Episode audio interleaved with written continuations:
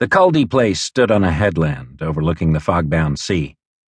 It was the oldest house on that bleak stretch of the northern California coast, and its timbers were even older. They had been salvaged more than a century ago from a vessel caught on the lee shore and driven aground below the bluff. From the sea, in the oddly canted light that precedes a storm, the house still resembled a ship, dismasted and hurled to destruction by conflicting currents, its bows pointing seaward, captain and crew whirled off in the storm winds, and the hulk itself left derelict at the whim of the surf. The nautical motif was appropriate, for the Culdees were inveterate seafarers. They had captained trading schooners along the coast since the days of the gold rush, clubbed seals on the ice of the Chukchi Sea, hunted sea otters in the inshore kelp beds, and harpooned whales on the blue water from the Line Islands to the Antarctic. More than a few of them had served in the Navy, and Culdee bones lay encrusted in coral off beaches where palm trees swayed. Jim Culdee, the last male of the line, had almost added his bones to the pile. Often, now that he was on the beach, he wished he were down there with his kinsmen. Instead, he lived here, a derelict, alone except for his daughter, Miranda. Dogs loped along the beach in the early morning, wild dogs, skinny in the fog. From the bows of his house, the old sailor could see them ghosting through the mist kicked up by the surf, pausing to sniff a clump of kelp or a slippery driftwood burl. Some mornings, especially after a storm, dead things washed up on the beach, half buried in the clattering shingle.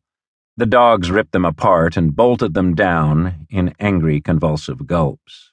Heads buried themselves in a bloated belly, tails waving spastically in the fog, their salt wet fur matted and dull in the sunrise. They emerged only to gasp for breath.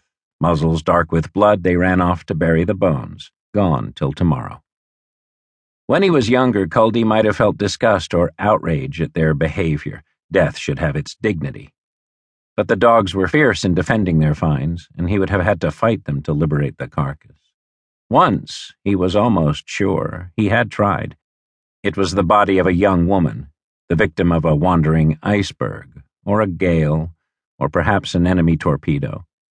He saw her awash in the surf, turning gracefully toward the rocks, her dark hair spread like a sea fan, until the next wave hurled her onto the stones at the high water mark. Something in the way she moved, the toss of a slim, bare arm, a coquettish twist of her neck, gave him a momentary hope that she might still be alive.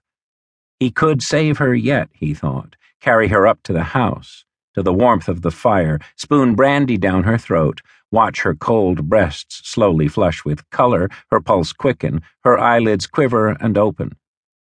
He raced down the stone steps, vaulted the sea well, ran in long, eager strides across the slippery strand, but the dogs were there before him, bristling, lean, foul smelling as the rot they ate. Their black leather lips drawn back from yellow teeth, they growled even louder than the sea itself. Beyond them lay the girl. Already the crabs had broken her eyes.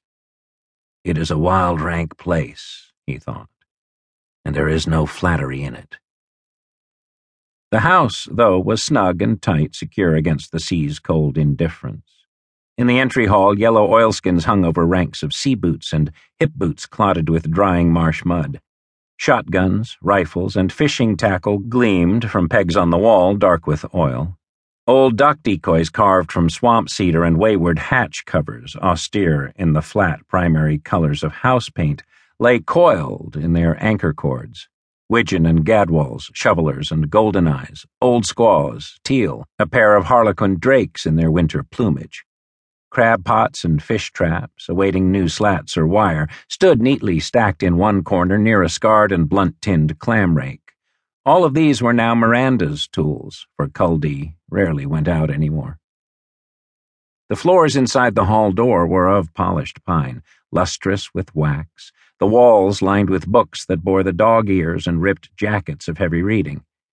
There were shelves filled with curios from many forgotten voyages soapstone sednas from the Beaufort Sea, and coral formations from the Paumotus, faded pink conch shells, and the fluted calcium of giant tridacnas, medusae, abalones, a chambered nautilus.